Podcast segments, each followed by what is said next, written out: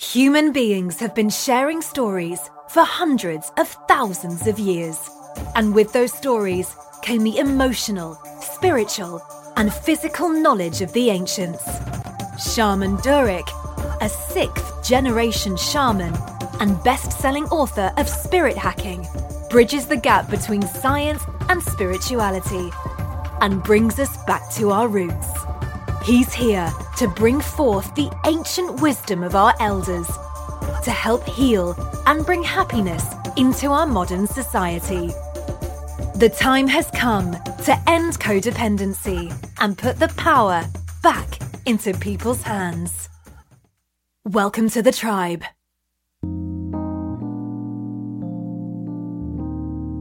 What is the shaman school? No, you're not going to be studying to pursue a career in shamanism or to bang a drum. The definition of shamanism is one who understands relationship. The shaman school offering reminds you how to have a better relationship with things and how to nurture these relationships, whether it be with yourself, the food you eat, the people you meet, your ancestry, community, the global community, animals, nature, and so forth. My goal is to demystify spirituality, to add a bit of science and understanding of how things operate in the energetic planes. The Shaman School's no nonsense teaching explores all faculties of experience, from the physical, the emotional range, the mental capacity for information, dialogue, lexicon, energy, perception, awareness, how to understand the energy of currency, and so much more. Fundamental education teaches the basics that we need in society how to read, write, add, subtract, pay our bills, or how to become doctors, artists, mechanics, etc. But the Shaman School is a school that we all should have been a part of, one that offers the additional tools needed to better understand who we are, why we think the way we do, what's going on behind the scenes, and what we are actually seeing and processing. Are you living well? Are you paying bills just to keep the roof over your head? Are you in a relationship but not fulfilled? Satisfaction cannot be lowered anymore by the inability to recognize possibility. Living well means fulfilling your ideas and your goals and your dreams and having the best time doing it. In the shaman school, I've extracted the best from all of the world philosophies, religions, spiritual teachings, and theories, offering a juice without pulp that will empower your life. The shaman school invites you to a world where you're able to seize the tools of understanding, where you're able to have fun and have more because you deserve more. Go to shamandurek.com and click on the Shaman School for the first step toward ultimate happiness and an understanding of your truest self. Let's make things easier and not harder for our life.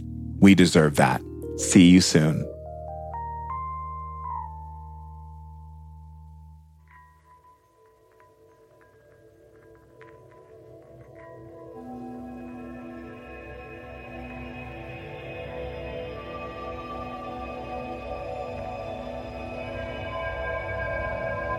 Hello, Tribe, and welcome to Ancient Wisdom Today podcast. I'm Shaman Durek, and I love you so much. And I'm so proud of you taking time to really uplevel your life and do the things that you need so that you can be able to shift and lift into higher possibility and maintain that possibility of awareness connectedness and share gathering with all of your brothers and sisters on the planet that are here on this sojourn with you to walk side by side as we all as a family continue to lift the frequency and vibration to the highest altitude of love. So I'm really happy about that. And as we're moving into this trajectory of change on our planet, what we must understand and associate ourselves with is energy frequencies that are supporting this journey for us so that we're not falling behind or getting caught up in energies that are actually limiting us and not assisting us in seeing what is possible for us to achieve. When we move out of the stratosphere or the energy frequencies of lower densities that other people use as hooks and ways to keep us trapped in the mud of depression or anger or sadness that are governed and based around things that the matrix is basically projecting to us through our inability to see the amazing powers that we have inside of us, we limit ourselves from seeing this amazing wellspring of potential that lives inside of us. So take a deep breath and think about that for a second.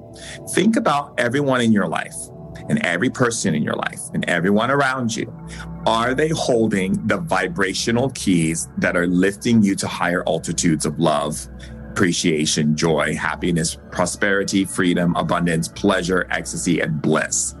Is those people around you holding the keys of inspiration that allow those doorways to open by just being around them or in their presence?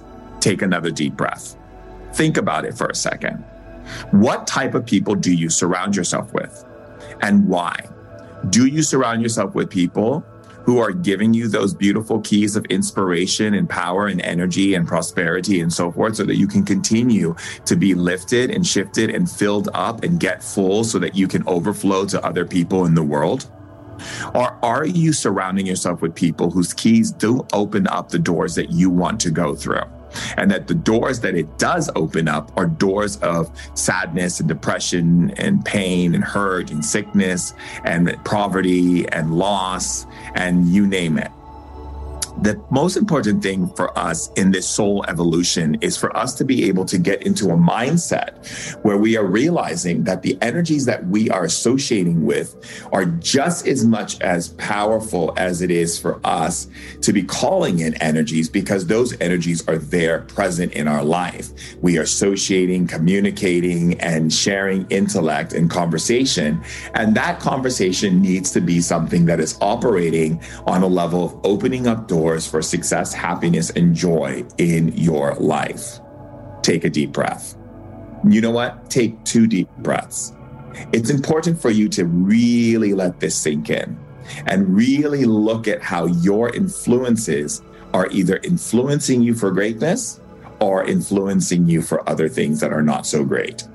You see, we are affected by energies, and energies are all around us. They are in the things we put in our home, the people we surround ourselves with, the color clothes we wear, the way we dress, the cars we get into. Everything has energy, and everything is either reflecting some level of high possibility and truth for us, or it's depleting us, limiting us, and holding us back from our greatest potential of being a powerful cosmic leader. Now, being a cosmic leader does come with a lot of responsibility. But when we think about responsibility, we have to ensure the understanding that responsibility means only what? It means to show up for yourself, to have the ability to respond.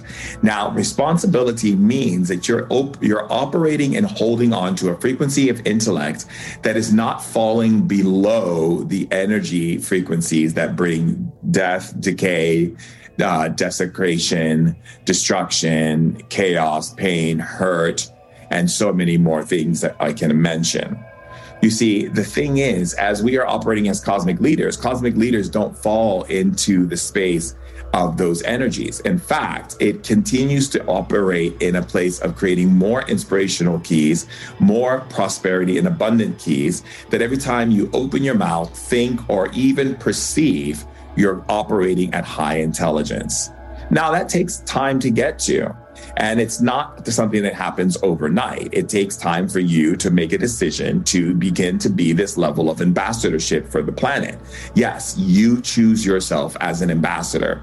No one has to choose you as an ambassador for you to become an ambassador. Because a lot of times people think, oh, well, oh, you know, if that person says that I'm good at it or I can do it or I'm going to be beautiful or I'm this or I'm that, then I am those things. But then again, you're just another codependent drizzle because at the end of the day, you're taking in energies that are not supportive because you're allowing it to, to override your own free will, your own connection, your own resource of your own intellect towards yourself. Hello.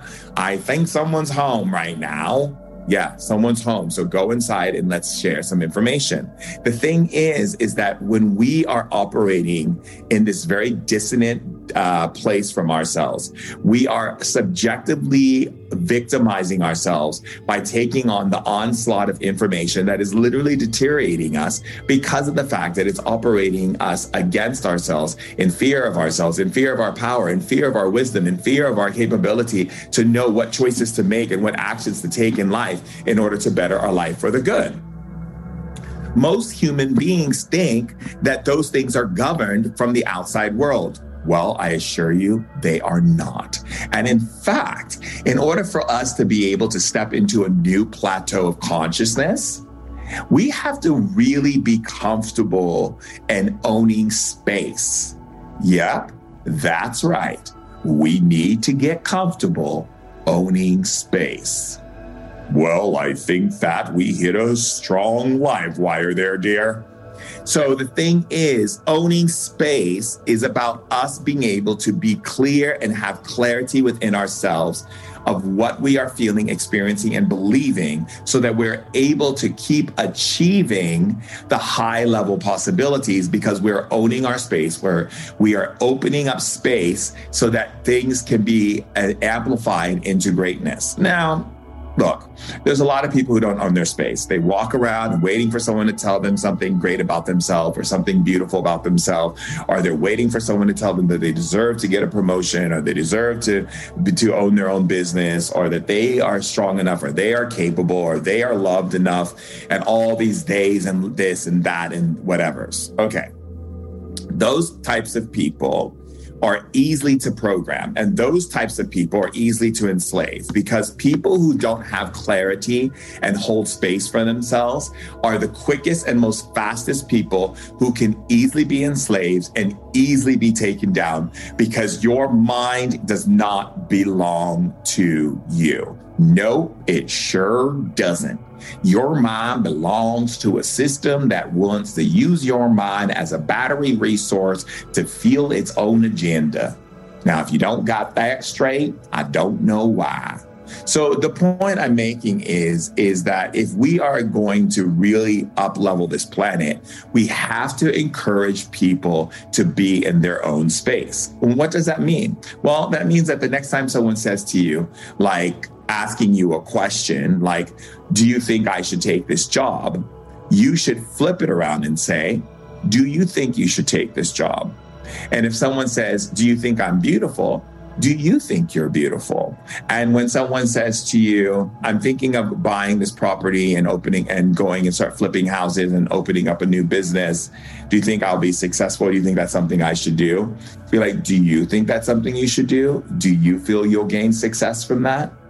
You see, the more we begin to flip the switch, right? I had to make that sound like a kind of like an electrical surge, right? We flip the switch by changing the way we associate to each other in a more constructive and building way versus a codependent and woe is me or, you know, please beggar way. Right? No one wants a beggar for a friend, a friend who begs for things to happen and change in their life. People who even beg God sounds sickening to me. It's like, please, God, please, God, please, please help me. Uh, excuse me, God is helping you. It's you who's getting in the way and not wanting to listen or do the things because you keep putting your energy outside thinking that God has to help you. And God's like, I'm giving you all the support you need, but you're not wanting to listen or go into it because you're not thinking correctly. So, like, whose fault is it really? Is it God's fault because you chose not to think correctly, because you chose to go into a beggar mode or someone who's a victim? Or do you go into making and deciding what type of being you are by building your clarity uh, library? Now, what does that mean to build a clarity library? Well, it's pretty simple, actually. It just means that you're putting a lot of truth on the shelf of your reality that connects to you. And when you don't want it there, you get rid of it. If it's not supporting you and it's not bringing the things you thought it should bring, you just remove it. It's like taking a book off the shelf. Well, it's the same thing. You've got all these books on the shelf inside the inside the clarity library that you have brought clarity to yourself around. Like I'll give you an example. I know I'm a loving and nurturing person. That's true. No one can come to me and say, You're not a loving, nurturing person. You're such a dick, Durek. You you suck. You are this, you're that. I'd be like, Well, you know, you're entitled to feel what you want to feel, but I know the truth. And that's it. And why? Because I have a clarity library. I have a clarity library that has tons and tons of shells of truths that knows that I'm a loving and caring person. Now, if you're not going to take the time to really cultivate your shelves with information and knowledge and technology that supports you, and when I say technology, I'm not talking about the robot who comes in the room and says, Mr. Robinson, Mr. Robinson. No, I'm talking about technology of consciousness. I'm talking about elevated consciousness that has understanding and definition to it that allows you to perceive and believe in something that is, such as I am a very caring and loving person. Well, I know that, and I have technology to back it up. I have technology to back it up. I have tons of information to back it up, and I have tons of words that support me in backing that up in that truth. So that cannot be denied, not within me and not towards anyone else. Because why? Because the first denial always starts with you. Doesn't matter how many people tell you how good you are, how bad you are, what you're capable of doing.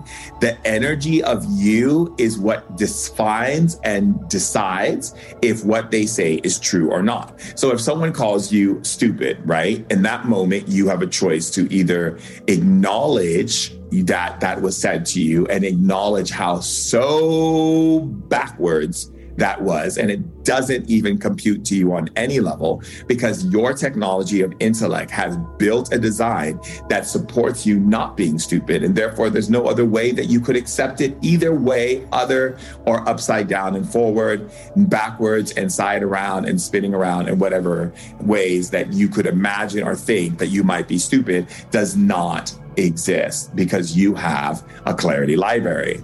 Clarity Library. Welcome to the Clarity Library, where all of your highest level of thinking and thoughts are always here on the shelves to provide you with resources and information so that no one could ever say anything to you that would put you down or make you feel that you're not good enough. You see, the thing is, any idea classified as not being good enough is governed by the idea of lack of clarity. Really, really simple like my father and my stepmom used to always make comments to me. Mostly my stepmom, my dad was much more of kind of like a guy who would just kind of accept the abuse in the house and continue it. But my stepmom was the one who was more voicey. She would spend more times telling me things like, I'm an idiot, I'm stupid, the world's gonna laugh at me, people are gonna beat me up. If I go out the door, I'm, people are gonna hurt me. I mean, the world is out to get me. I mean, goodness gracious, the woman might as well have put a shirt on that says, I'm your doomsday stepmother Everything I tell you is about how the most horrible, horrible things are going to happen to you. But it was also a really good challenge for me as well, because as I began to believe those things and actually saw them occurring in my life, I realized that those things were only occurring because, again, she was giving me clarity where I was not. I began to listen to the song in Metallica Master, Master, Master of Puppets, getting into your head. And then I realized, oh my God, my stepmom is a master of puppets. And the only way you stay a puppet is long as you continue to allow those strings to be attached. And what are those strings? Oh, I know. Anyone? Anyone? Ferris? Bueller? Uh, anyone in class raising their hand? Oh, you over there. What was that? Yes, the string attachment comment. Do you have an answer for that? Um, yes, I do. In fact, I do. You see, the strings of attachment basically are the beliefs and trust that you have that someone's wisdom is greater than your own, or that their knowledge is greater than your own, or that their words are greater than your own. And therefore, you rely upon them out of loyalty to attach those strings to you so that they can be your master and you can be the puppet. Ding, ding, ding. Oh my God, I think we got a winner, winner, winner, winner here. You just won $10,000. Actually, you just won a whole trip to Clarity Island. You see, the thing is, is that that student who answered that question was right.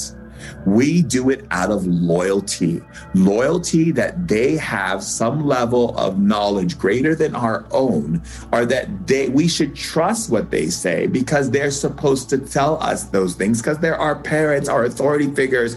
They are loving us, and because they love us, they wouldn't lie to us.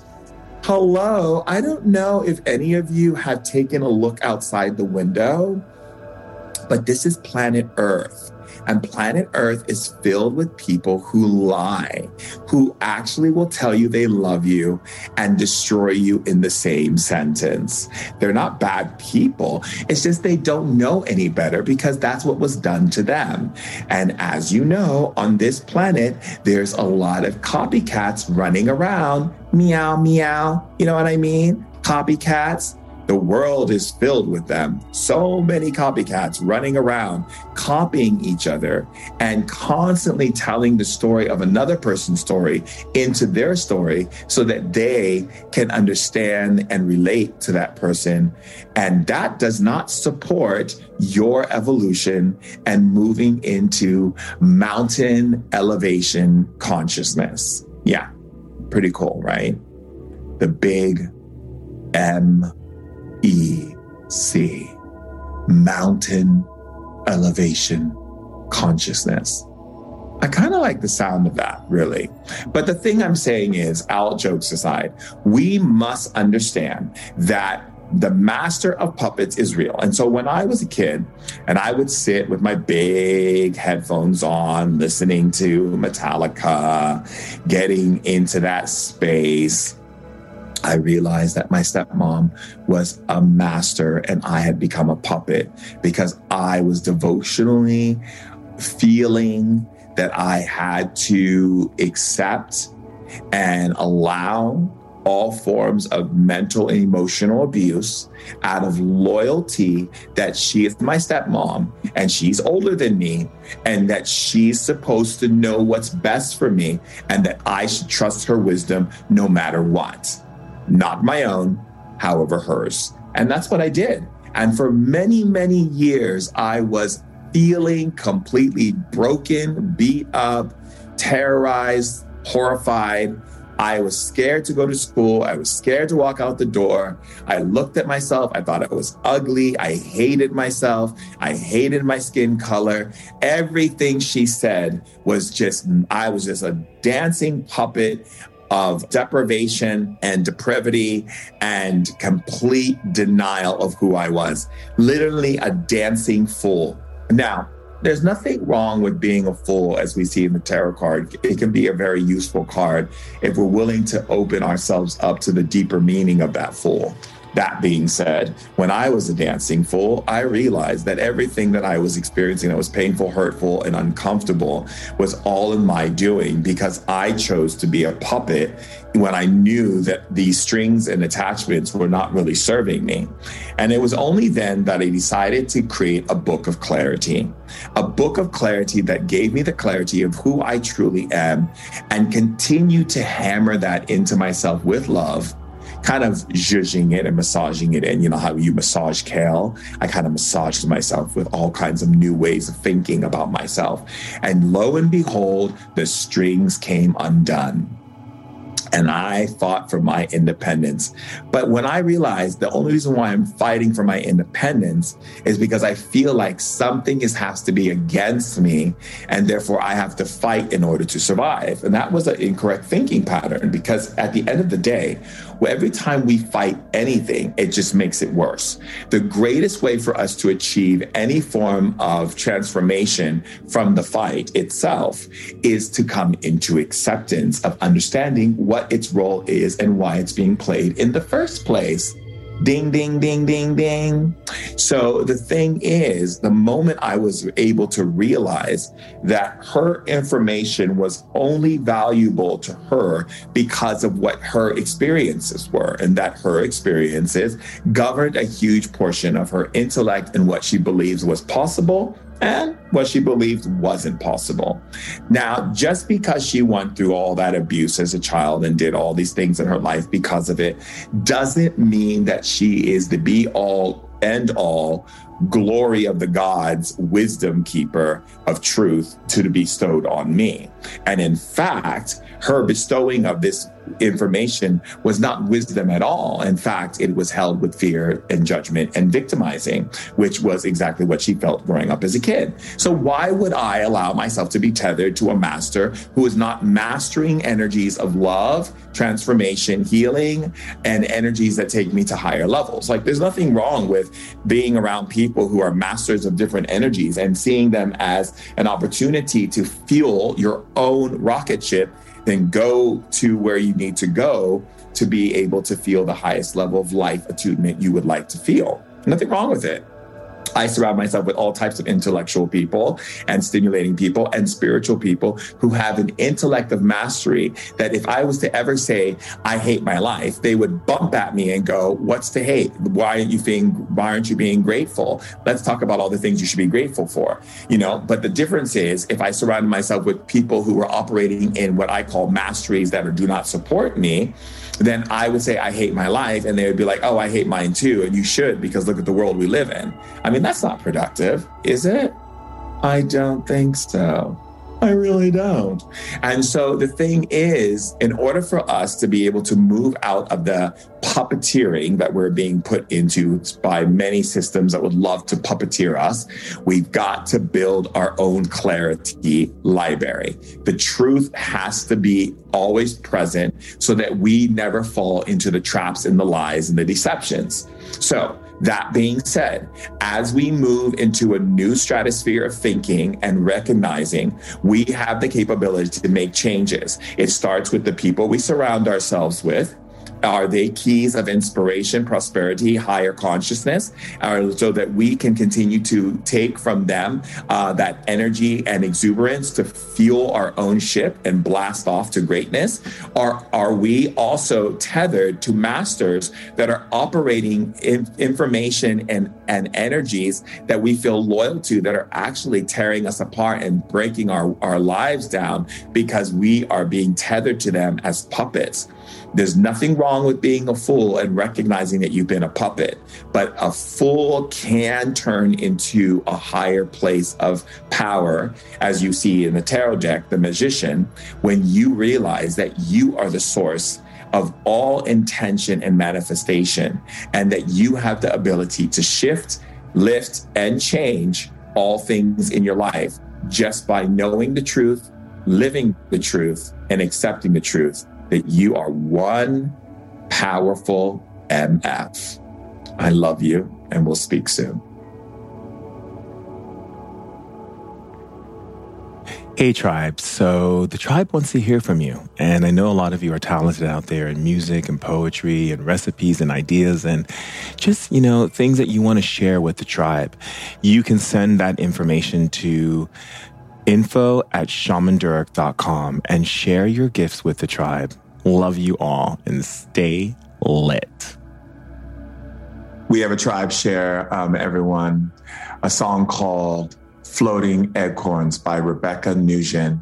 You can find the handle on Instagram at D J D E I T I I. Enjoy.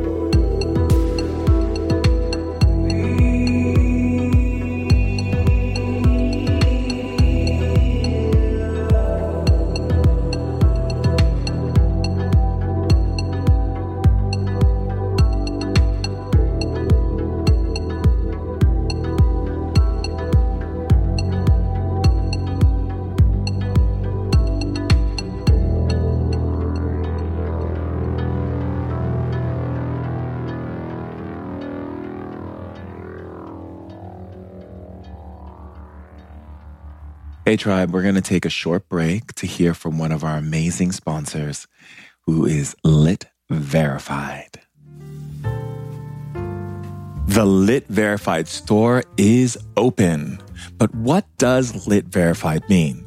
Lit Verified is an acknowledgement and stamp of approval by the tribe. I have tried each of these products and they are the best. Lit verified products vary from beauty, technology, clothing, food, health, and wellness, and anything that is ethically sourced, organic, maintained, and sustainable. Not every product offered to the team passes the Lit verified test. No. Not at all. Every Lit verified product is carefully researched. Every CEO has been met with, every ingredient carefully looked into, the process, production of all of it. I have seen the impact these vendors are making. Their vision and ethics are aligned with our tribe, with people who are consciously supporting community and want to make a difference in our world and make it a better place for us. Lit verified products are ethically sourced and meet the highest industry standards.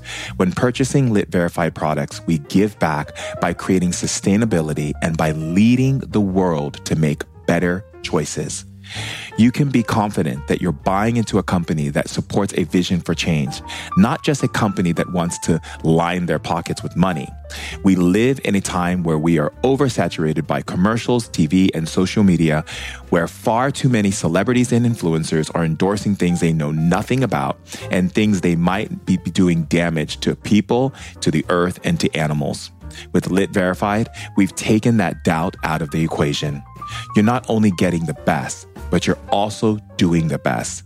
Pick up your awesome Lit Verified items at shamandurek.com and click on the link that takes you to Lit Verified.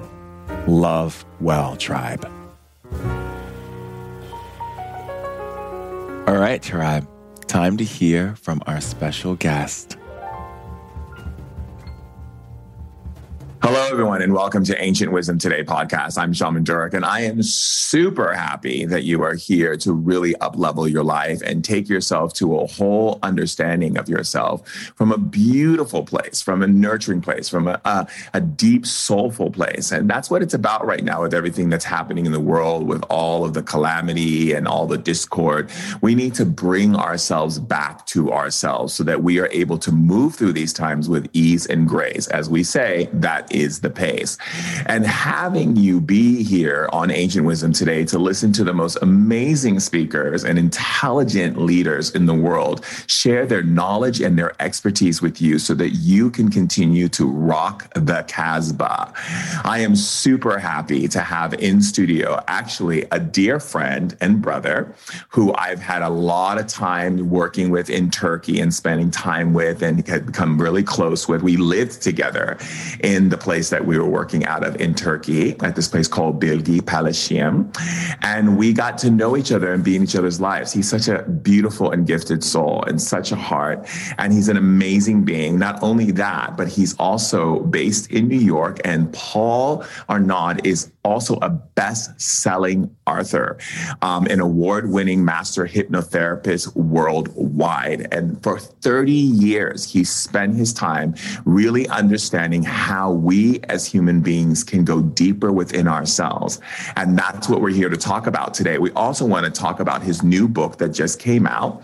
And we're going to talk about that um, very soon. And I'm just very happy to have him with us on Ancient Wisdom Today podcast.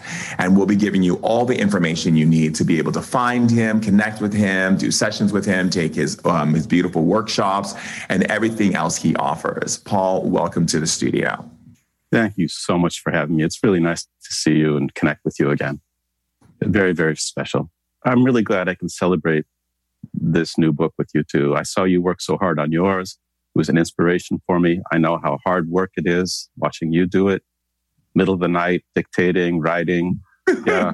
I, when we did the book launch, I really said, no, there's no one author. It takes a real tribe, a real team to complete the book and get it out there. It's really a group group effort. It, it really is. So now that being said, tell us about your new book. You know, you know your name of your book and and what inspired you to write this book. Yeah, the name of the book is Essential Healing, And it's really based on the work that I've done for over 30 years. I saw over time people have really essential healings, certain movements, certain healings that many, many people experience that help bring them back to themselves, help them get out of their mind, open their heart, and go deeper within. I think so many of us function from the mental mind. We get confused, we get anxious. And to really find healing rather than looking outside, I prefer to find it within. But how do you do that? How do you reconnect with your own self? How do you reconnect with your, your own soul?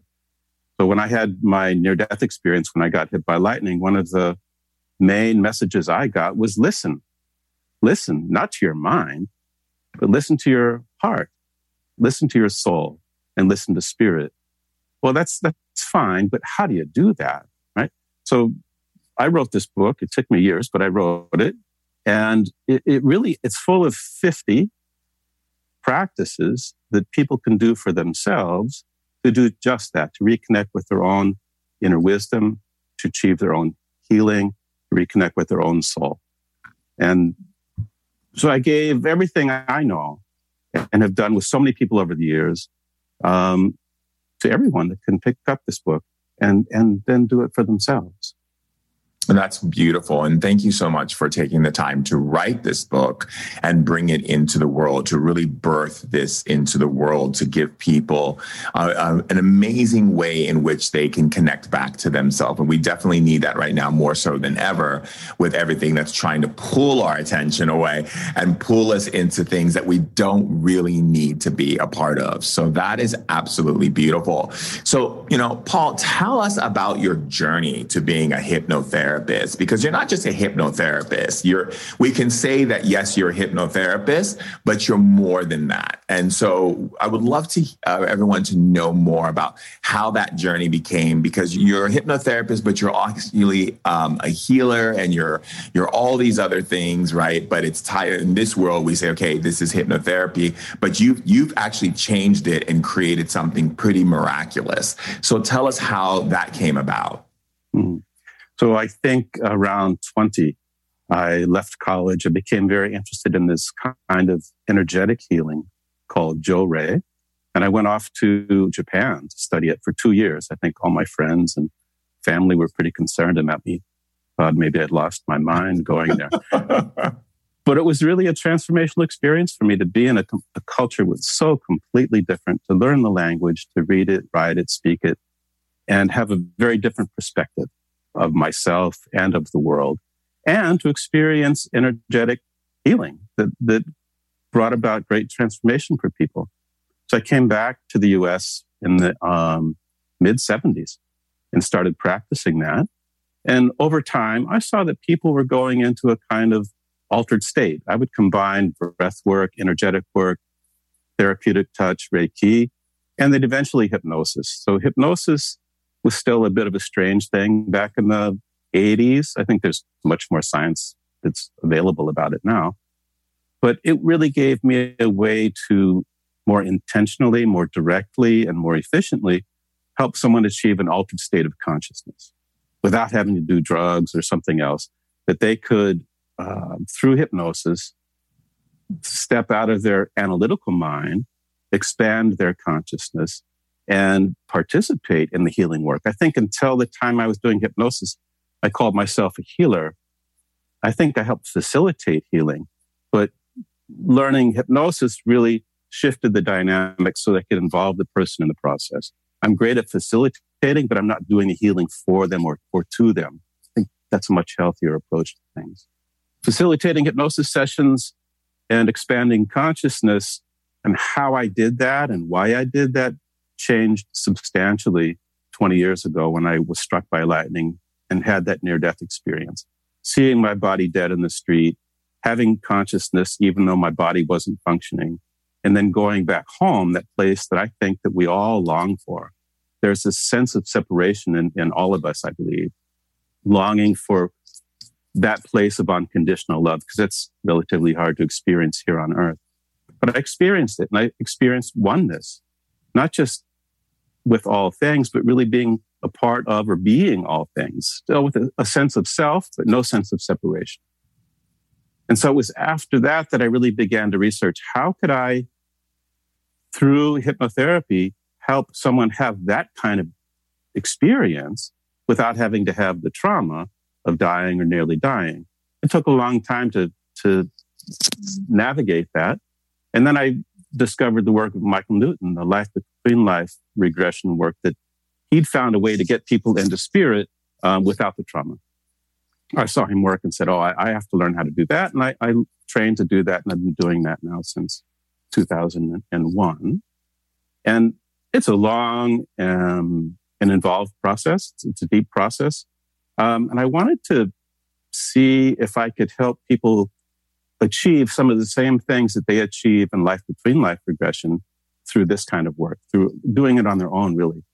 And so that's, that's really the theme of the book is how to achieve soul state, how to get out of your mind, open your heart, expand your consciousness and really reconnect with who you truly are. On the way there, there are a lot of layers that we run into, right? But instead of spending years in, in, in psychoanalysis or digging through those layers, my concept or intention is to sort of pierce through those layers to reconnect with that essential self, that soul essence, and wake that up, invite it back, and it can do the work of breaking through those layers and coming forward.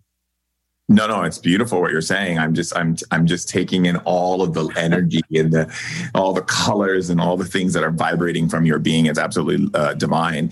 What I wanted to ask you, something that you said that was very poignant and very needed today in today's culture, and this is something that I find a lot that has been getting in the way of people's ability to come back into their own autonomy and their ability to come back into their own space where they are not coming into codependency with other people, is what you said said earlier, which is, you know, people thinking that you're going to heal them, that mm-hmm. you're the one who's going to do it all. And all they have to do is just come in, lay down, or sit down, or whatever it may be.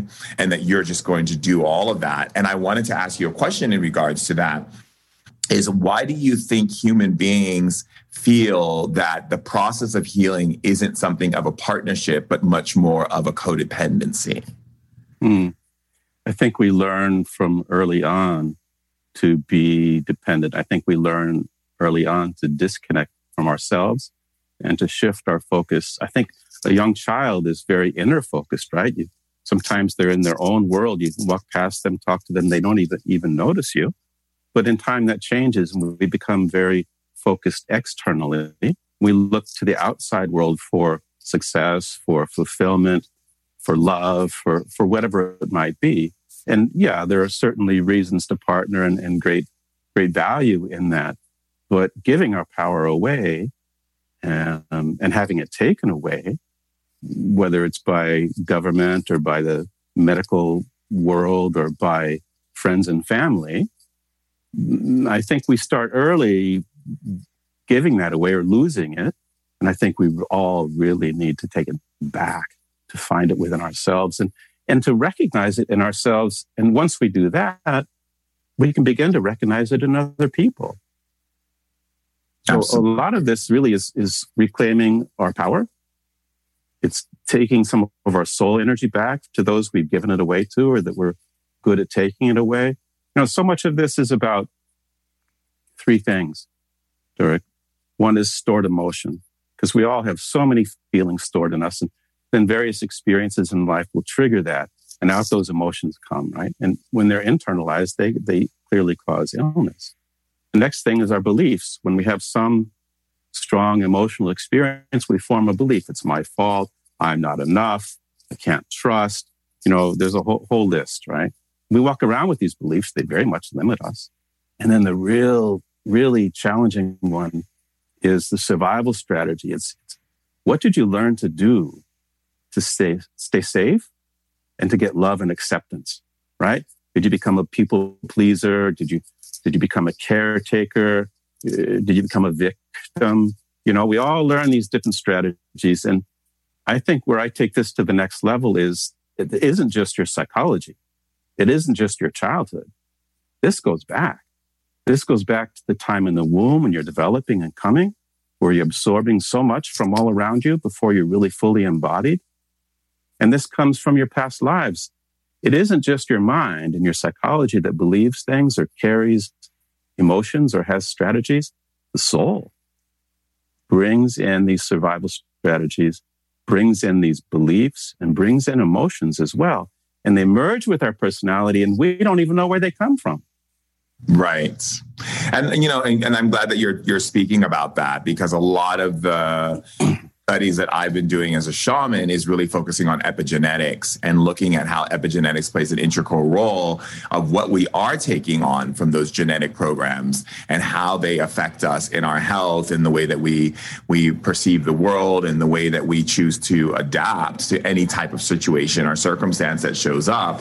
And I think that right now hypnotherapy and all these things people don't have enough information about it. A lot of times when, when I mention to people, oh, you should go, go see a hypnotherapist, they're like, what's that?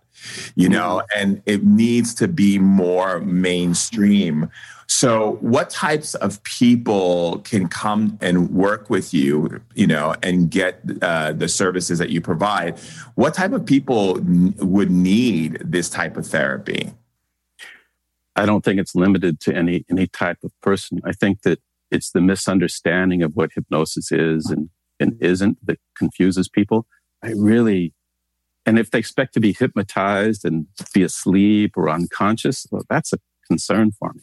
And so I'll, I'll usually spend time with them, helping them understand it's not about being unconscious or asleep. It's about being expanding consciousness. It's about having higher perspective. It's about having a more objective observer perspective. That's really what we're achieving.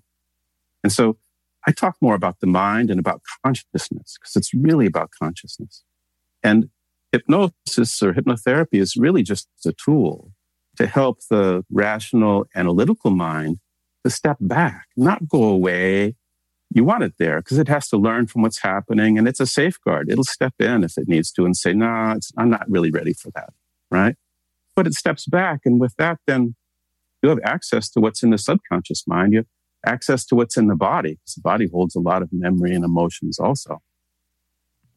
And once you start to access that and go even deeper, then you can begin to access some of the deeper inner wisdom within. So I, I love taking people out of their mind in through the heart and making contact with the wise one within, right? Not the wise person out there that's going to tell me what to do, but something beyond my intellect that lives within me that can guide me in my life. And that is connected with the whole. That's connected with a universal sea of consciousness that's way beyond anything I hold in my mental mind. And I love to see people connect with that and then learn, begin to learn to, learn to live from there. That's so wonderful. And I'm so glad you said that. In shamanism, we have this belief that comes back from tribal culture from and a lot of the may, um, the different tribes of the earth. And the old way of connecting was not to connect from the brain because mm. the brain was considered a dualistic organ. So it was considered an organ that causes confusion.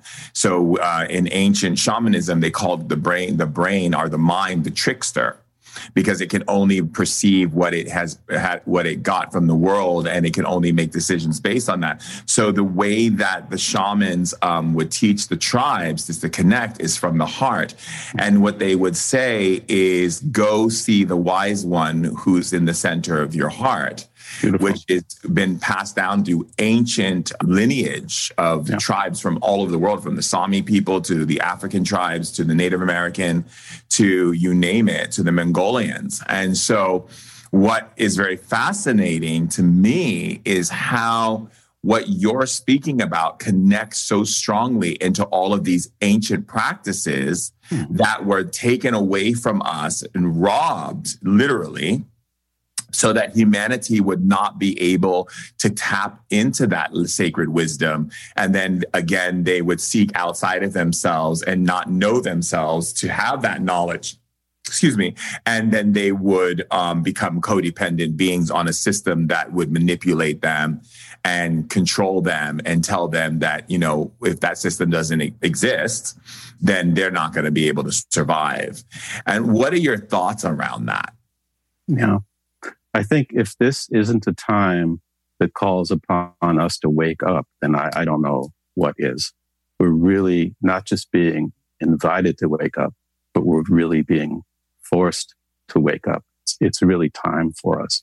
And I think that I can reach a certain number of people through doing individual sessions, but it's not enough. It's about doing workshops. It's about writing books like this. It's about getting it out there and, and putting it in everyone's hands so everyone can do it for themselves. So I, I talk about ancestral healing as well. And there's a process I take people through, and there's a process in the book as well for returning to our ancestors, our immediate ancestors, especially parents and their parents, certain things that we inherit, right? We inherit guilt or shame or certain beliefs about there's not enough, not enough money, not enough time, not enough food, not enough, I'm not enough. These are things that can be learned as a child, but they're often sort of absorbed from our parents and from their parents. And so I love to take a person through the process of, with love and respect, not to cause someone harm, but to give it back to them. Not give it back to the universe or throw it away someplace magical, but to return it to where it came from, because then you're helping achieve healing, not just for the individual, but for their family lineage. Right. So I was doing that for a long time, returning it, but there was a really important piece missing in that process. And that was after you give back and make space, receive, receive from them. You know, most people in the United States anyway left Europe or other places and just cut themselves off from their ancestry. They have no idea that they even exist or how important they are. Maybe they have a family tree or they went to Ellis Island one time, but is there a, energetic soul connection with the ancestry. I think it's pretty weak in most cases. And our ancestors have many gifts, talents, ability, wisdom, experience that we can ask for, that we can receive from them, that will also serve to empower us. We just have to look to them and ask for that, be open to that. And they're more than happy to offer us that. And that's profoundly empowering and life changing. It is definitely there's a um, there's an old saying in African wisdom that says that if you forget your ancestors, you forget yourself. And there's a saying that also says that when when we forget our ancestors, the world will fall into chaos. And that, mm. so African wisdom always talks about the ancestors as a huge component to being able to stabilize human consciousness and balance out the energies of masculine and feminine and bring things back because the, it's, it's what's very interesting. And I, I, I, you know, I would go as far to say, that I wouldn't think that you are a hypnotherapist. I would think you're a medicine man reincarnate, seriously, because your wisdom and the way that you have gathered your knowledge, you have gathered your knowledge in a way that actually uh, communicates the energy of a medicine man. Because a medicine man is someone who takes you beyond the veil not just the the, sur- the superficial veil mm. of psychology and the body and and you know the, what's happening with the kinesiology and all these different things a medicine man in tribal cultures position is to take you back to the places of deep wisdom in you, mm-hmm. ancestral um, things within you, and to help you connect to um, guides and different spirits that can give you the connection or the knowledge, or even take you into other lifetimes so that you can access different memories of things that you have brought over from your sojourn. And so I would go to say, honestly, based on as the way you speak and the things that I'm hearing and what I've already taken so far in your book that that you are literally a medicine man and that your purpose is to bring the medicine of the soul back to the people because the things that you're speaking about are so in African wisdom, we that's what we consider the medicine man. So there's different roles that people play. And it's interesting too, because where we are right now in our evolution and I want to just get your thoughts on this, Um, where we are in our evolution right now, spirit is calling forth the ancient ones, the ones who were the medicine men and the seers and the and, you know and the earth women and the different shamans and different people, who, the sages and so forth. And it seems to me that that's a calling that's coming forth, not just from from tribal lineage, not just from a tribe anymore. That spirit has integrated these people in different aspects of society. What are your thoughts on that? Well, it's really an honor to have you call me a, a medicine man. I have to well, put that. In, I have to put that in my bio now. As you should. You know, yeah. One of the problems I see is that, that these souls, once they incarnate, once they come into the human body and have to deal with the human mind and personality and amnesia. That amnesia that happens, mm-hmm. these souls come with great intention, right? They want to bring change. They want to bring evolution. They want to raise consciousness. They want to assist in some way. And once they're invested in and incarnated in their human body and the human mind and ego to deal with, and then the memory of why they came becomes unclear. Some know they're supposed to do something, and some are just caught in life on earth. And I think our work, work right now is to help wake people up and remember why it is they came, what it is they came to do. And amongst those people that we do that with are those that really came to help bring this change. I did a session for someone a, a few months ago. It was heartbreaking he was in this very high level of consciousness and awareness and just in tears about wanting to help both the planet and the, and the beings on the planet. And, and he could see from, from this higher perspective. And he, he was really channeling his soul. He was speaking in this, this very forceful voice that I've seen you speak in sometimes and saying, we send saints, masters, healers to earth to help and you kill them. Think of our history and how many great bringers of change, higher consciousness, those who came to assist were imprisoned, assassinated, eliminated in some way. That's been the history of Earth. And it's time, yeah, it's time, I think, for us to recognize that there's something within each of us that needs to be awakened, needs to be recognized and, and, and given life to, given voice to, be allowed to act. And it isn't about our intellect. It's about a greater wisdom. And the earth is in so in need of it now. Human, humanity is so in need of it now. Look what's going on this last year and a half. Wow, that touched me very uh, deeply because I just had a conversation with my girlfriend about me going to the next level with my gifts and my abilities. And when I looked and talked to the spirits and asked them what was the thing standing in my way, and they said fear. And I was like, okay, fear. Okay, so then what is the fear? And they said, you have a fear that when you show the world what you're really capable of doing, they're going to destroy you. Mm-hmm and and it's you know and it's interesting because it's always been that voice of my dad growing up as a kid and him telling me not to let people know that I have these powers because they're going to hurt me you know and it's that same issue that I felt when I like was very much studying Nelson Mandela or Martin Luther King or any of the the great leaders that came and what happened to them yeah. and one of the things that I, a friend of mine once told me from India, he said, you know, Durek, I was reading um, some, you know, the spirits and the talking to them about you, and they said that you're only showing a certain percentage of your power to the world because you're afraid that they're going to destroy you and kill you.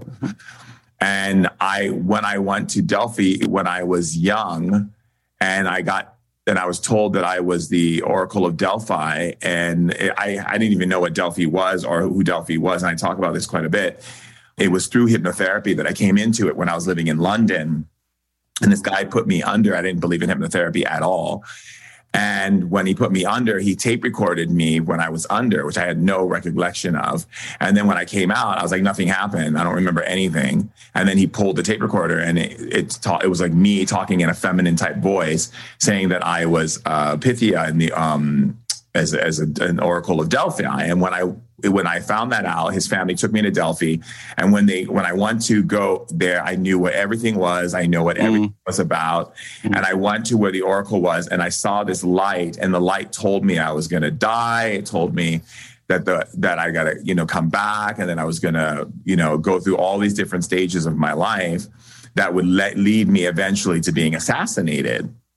Oh. And that really struck me because I see sometimes where I drag my feet a little bit in how much more power I could sh- share and show.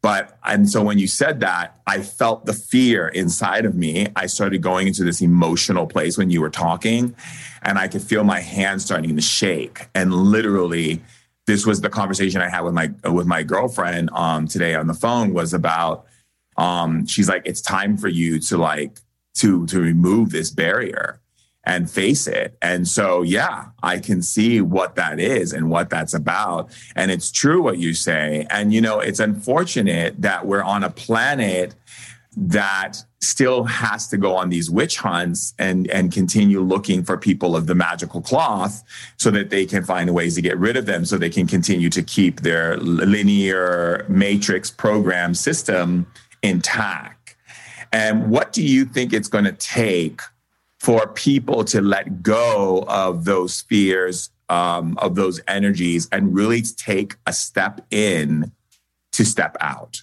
Mm. Yeah. Well, of course, that will be different for everyone. But I know for me personally, um, one of the things that held me back was the difference between my personality, ego, mind, and my soul. They were really in conflict. And for a long time, I didn't write my book because I was concerned about what would happen if I put that out there. And a point in time came for me where I had to do some of my own inner work and realize that my human personality is very different than my soul. And human personality is actually rather shy, introverted, certainly wouldn't want to be on a stage where I find myself often, wouldn't want to be in front of a camera where I find myself often speaking to 500 people, not really. My personality says, no, that's the last thing I want to do. And it really limited me when those opportunities presented themselves because I would turn it down or go the other way or avoid as, as long as I could. But my soul in those instances is saying, yes, do it. That's what you're here for. And so I really had to sort of talk with the both of them or let them both talk and realize, okay, the more shy personality, makes it easier for people to approach me. I'm, I'm safer. What I'm doing is not coming from ego. It isn't because I need fame or, or, or fortune or something. The soul is here to achieve something. And so it's really strong and pushes for it. And then the personality is softer and makes it easier to approach and, and work with. And I think that it isn't common knowledge that we have a personality that can be quite different than our soul nature. And the more we can begin to recognize our soul nature and honor it and give it a chance to express itself, that will bring great change in the individual, it would bring great change in the family, in the community, and ultimately on the planet. Yeah, you know, I always say fame literally um, is a gift to be able to support humanity. And, you know, a lot of times people will get very caught up in the need to have more followers or more, more accolades, which is the way the Matrix traps people, more things that will actually give people a superficial way of receiving love, attention, and acknowledgement to the point of really coming into service and what it actually means to be of service, which is this great, great honor to be able to support and and be there to hold space for others to see the potential of their being. So I very much understand what you what you mean when you speak in such ways.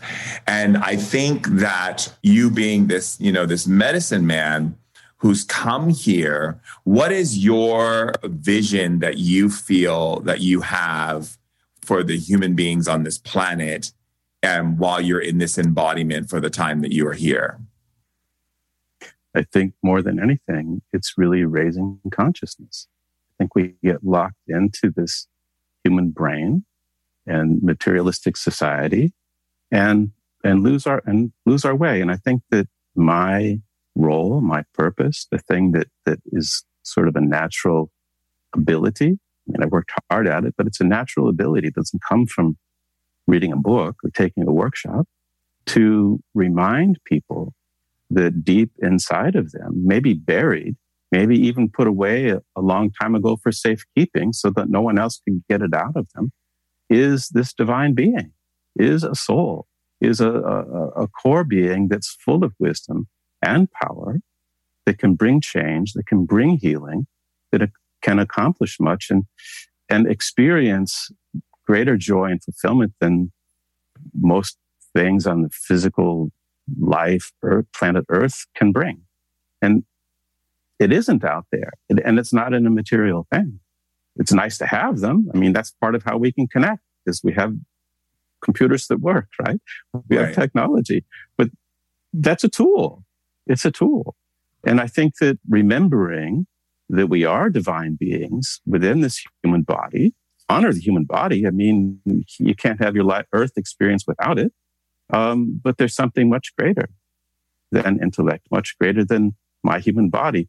And even, you know, there's a, there's been a movement for a long time around the world to listen to your heart. And I think that's a great step towards the right place and the right thing. Let's get out of our heads. Let's listen to our hearts. But the heart can misguide you as well. You know, I mean, how many times has my heart or your heart misguided you? It's the doorway, but it's not the destination. It's the way to get in to that greater wisdom within us and ultimately with our own soul. And remember that that's what we are and learn how to live from that. I think that what I'm really good at doing is helping people remember that that's in there and helping facilitate that emerging. So it can break through those crusty layers. It can break through that place where it's been buried or contained or hidden away and begin to show again.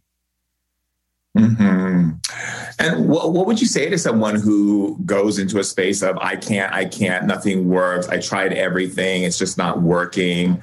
Um, maybe I should just give up. What would you, what would you, what would you say to them, Paul? Yeah. So on the on the way into the soul, the soul essence, there are many layers, right? And so one of the layers that people run into first is protection, right? We've been hurt many times, so we we put up our wall of protections. We'll work with that to get that to open. You go deeper, then often you find the inner child. And there's two there's two aspects of inner child. There's wounded child and there's Wonder Child. Wonder Child's full of amazement, curiosity, spontaneity, creativity. And the wounded child holds a lot of these kind of beliefs. I'm not good enough. I can't. Nothing works. And we'll do some resolution with those. And then there are other parts within our psyche that we need to work with before often we can reach that very deep part. And so there is the inner critic, right? We all have one. Inner critic's intention or purpose is to be sure we do our best. But an inner critic is constantly criticizing us, putting us down. It's actually causing the problem that it's there to prevent. If it continues to criticize us, it erodes self-esteem. It damages us. It, it holds us back. And so that's an important dialogue is to talk with that inner critic so that it becomes more an inner, inner advocate. What if your own inner voice was saying, good job. Let's do that again, or let's do more of that instead of that wasn't good enough. That wasn't perfect. You know, it's tearing us down. Then there's the protector, the one that, that is going to keep us safe. No, I can't risk getting hurt again. I'm not opening my heart. I'm not going in another relationship. I'm so sad. I'm so lonely. I'm so isolated. But no, don't, don't connect with people. You're just going to get hurt again. Right. So that protector actually becomes part of the problem we all need some kind of protection in, in this world, I think, but, but there it is causing the problem. So parts therapy really is something I think that allows us to access these different parts. So it's the victim that you're talking about, or it's the, the nothing works for me part, dialogue with it. I think that our tendency when we have a pain, a problem, is we ignore it or we try to anesthetize it in some way or pretend it's not there. And it just grows in the darkness. I say, bring it into the light. Let's look at it. Let's, let's acknowledge it. It came into being from, for some reason. It didn't just, you didn't just suddenly one day wake up and say, I want to put myself down. I want to be depressed. I want to uh, be a victim. that developed over time. And so let's see what role it plays. Sometimes it's there to try to keep us from getting hurt or protect us in some way. But let's find out. Let's even thank it. Instead of opposing something and trying to kill it or exercise it or get rid of it, let's thank it for doing its job. Let's acknowledge it. And then you know what happens? It softens, it transforms, and it's often even willing then to help us in a different way. So I say, give that inner critic a different job. Don't, don't get rid of it. Thank it for trying to do its job, inform it it's been causing harm, and give it a new job description. Become my inner advocate, become my cheerleader. And imagine a person who has a inner cheerleader and an inner advocate instead of, oh, that wasn't good enough. So for me, this parts therapy is achievable by having a, a more expanded consciousness, dialoguing with the part, usually acknowledging it, and then working with it so there's some more mutually acceptable way it functions.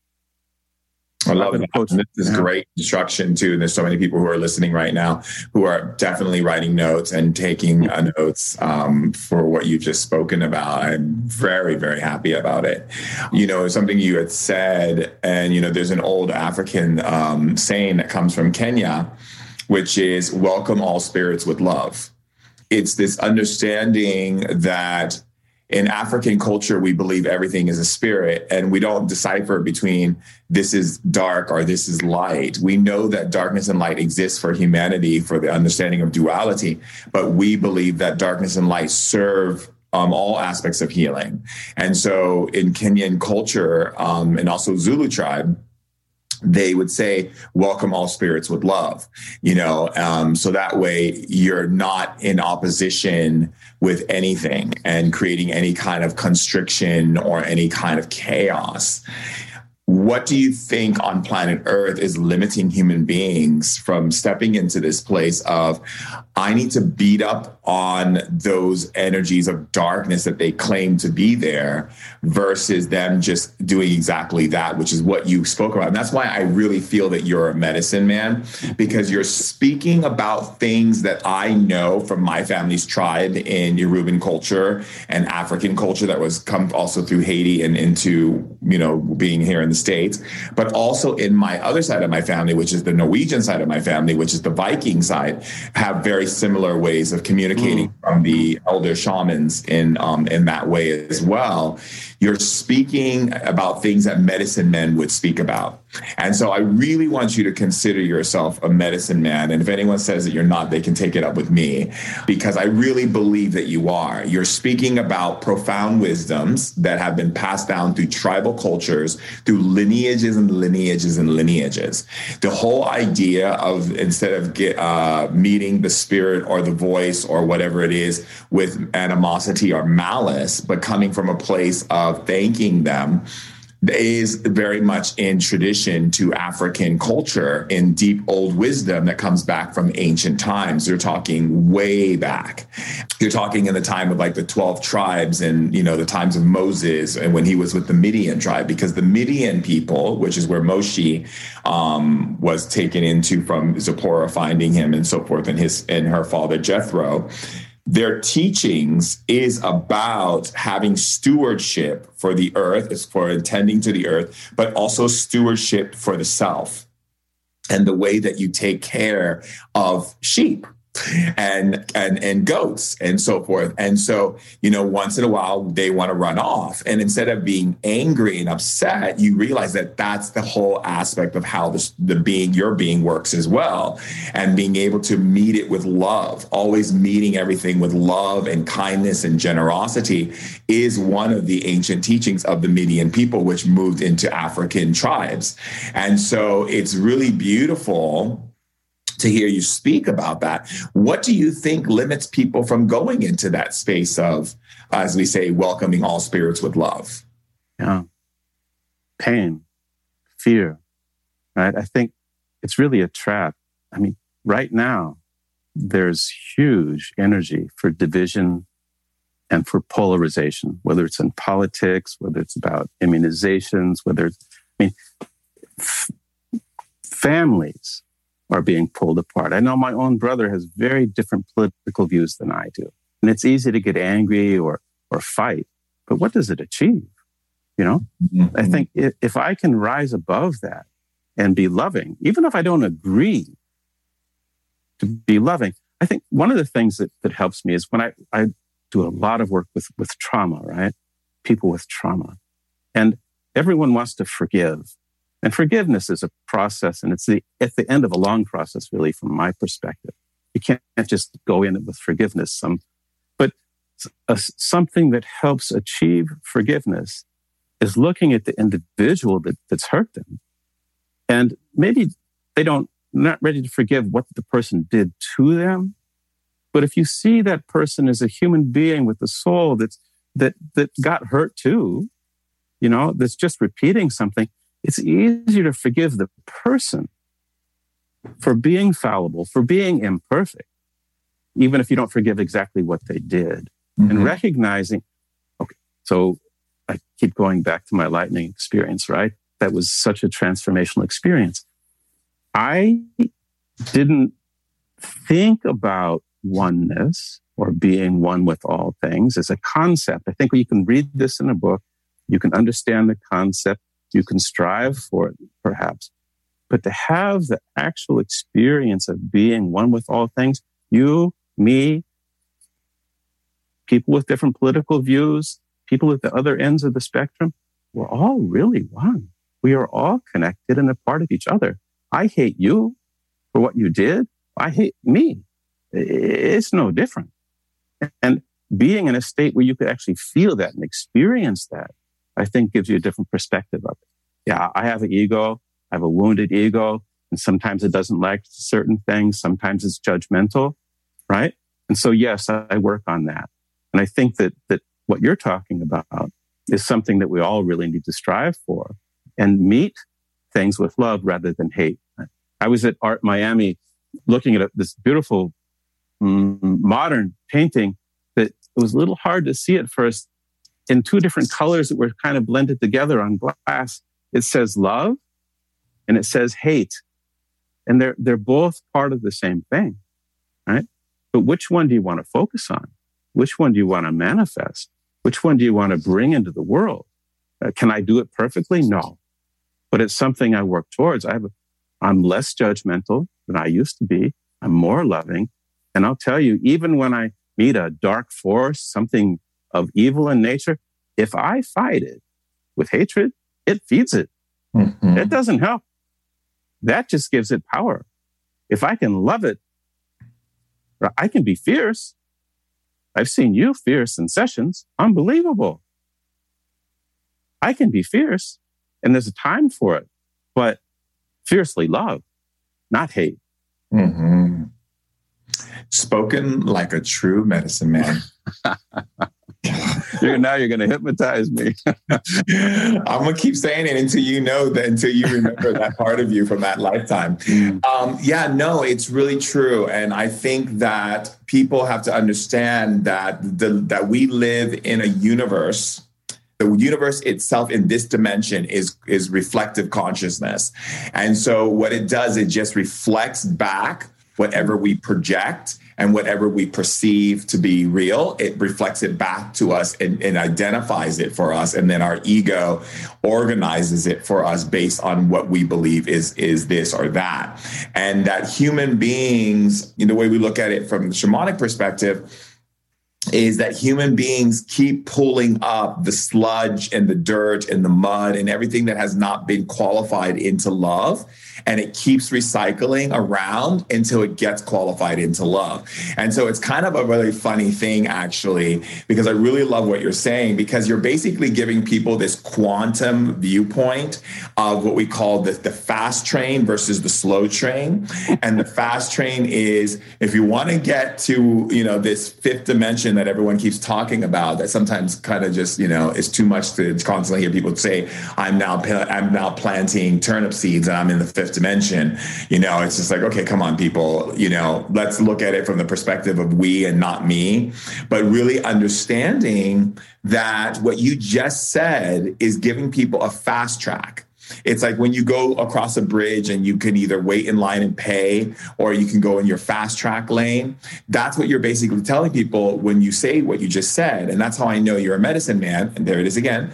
Um, so, because basically what you're saying is, all of the discord that's getting recycled on earth is only being recycled for the purpose of transmutation and transfer transfiguration and transformation for the purpose of all things that have been taken out of context being brought back to the center nucleus of love.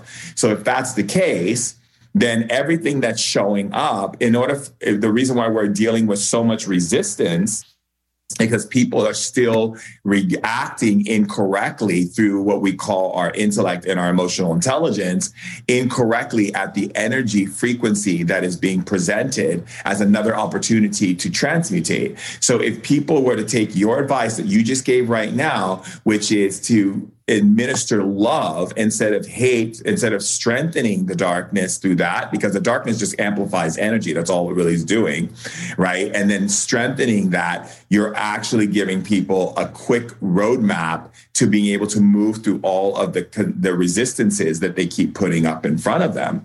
And that's absolutely brilliant, by the way. So I just wanted to uh, acknowledge that because I am very um, about profound wisdom and how people choose to articulate in conversations their knowledge into the world because it truly is an investment. And I have to say, Paul, you have done quite an investment for people all over the world just to be listening to you today. And I know it's even a bigger investment for them to be able to get your book and invest even more in the wisdom that you as a medicine man have to share. So, how can people get your book and how can people find you and get in touch with you and all this wonderful stuff? Well, the books in all the bookstores. I mean, certainly on Amazon, but it's it's in all the bookstores, even in Target. Can you believe that? it's all around the world on my website, paulaurand.com, uh, are links to all the books, booksellers, a description of the book and some elements of the book, as well as the endorsers. So that's a good place to look. You'll see my scheduled workshops there as well. And I answer my emails. I really do. Instagram. That's been a, that's been a fun one. You know, publishers said, "Oh, you have to post on Instagram." It's like, ah, I see you're there all the time. I've grown into it. It's actually fun, and I've learned it feels so good. I don't post stuff there to try to sell the book. That was my thought. Oh, I said, no, give people something. Give them tidbits of the practices. Give them quotes from the book. Give them a thought for the day that will help them through, the, through their day. And it's a way to reach so many more people and, and really give something for free. Give something that's beneficial, something that, that goes out there and has some positive influence. So uh, it was a daunting thing at first, but I um, here I am, like some 16 year old, posting stuff on on Instagram and, and Facebook. That's fantastic. And it's true. Your, your, Instagram is your real estate, and your real estate should always be filled with things that support the community. Mm-hmm. And that's how you connect with people more. And that's how people really start wanting to connect with you. So I'm really glad that you you you got that that social media tip because that's a that's a powerful one. And I just want to thank you so much, brother, for being with us on Ancient Wisdom Today podcast. Uh, it has been such an honor and a pleasure, and just such an awakening of so many energies and so much consciousness that has been elevated by having this wonderful conversation with you. Well, thank you for having me and thank you for what you do. Really appreciate it. So needed. You're really wonderful, shaman. I love you, sweetheart. Yeah, love you too. Thank you.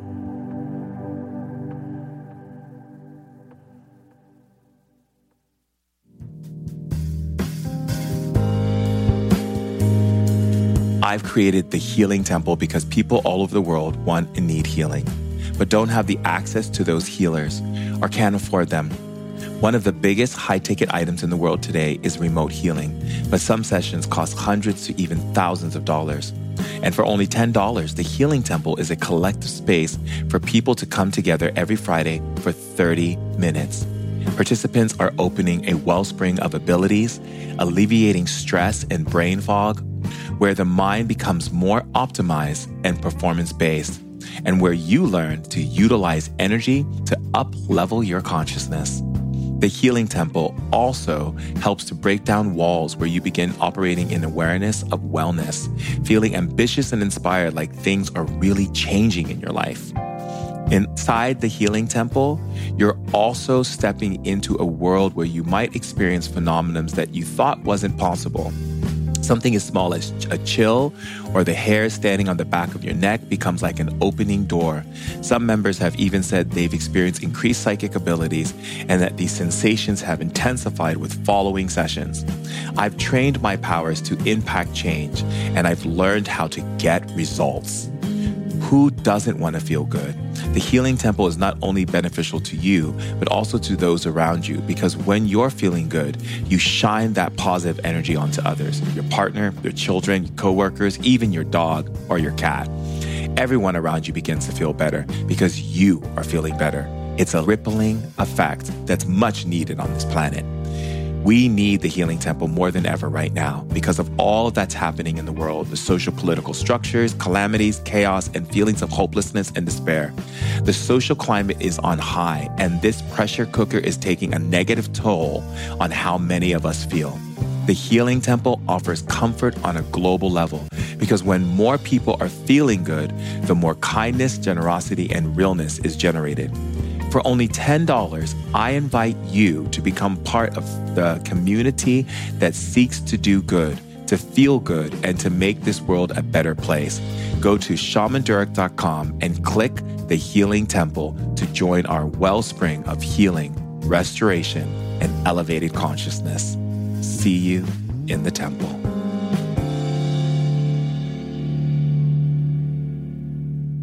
Thank you so much for tuning in to Ancient Wisdom Today podcast. Tribe, I love you all so much. And if you want to stay connected, be sure to check me out on IG at Shaman Durek.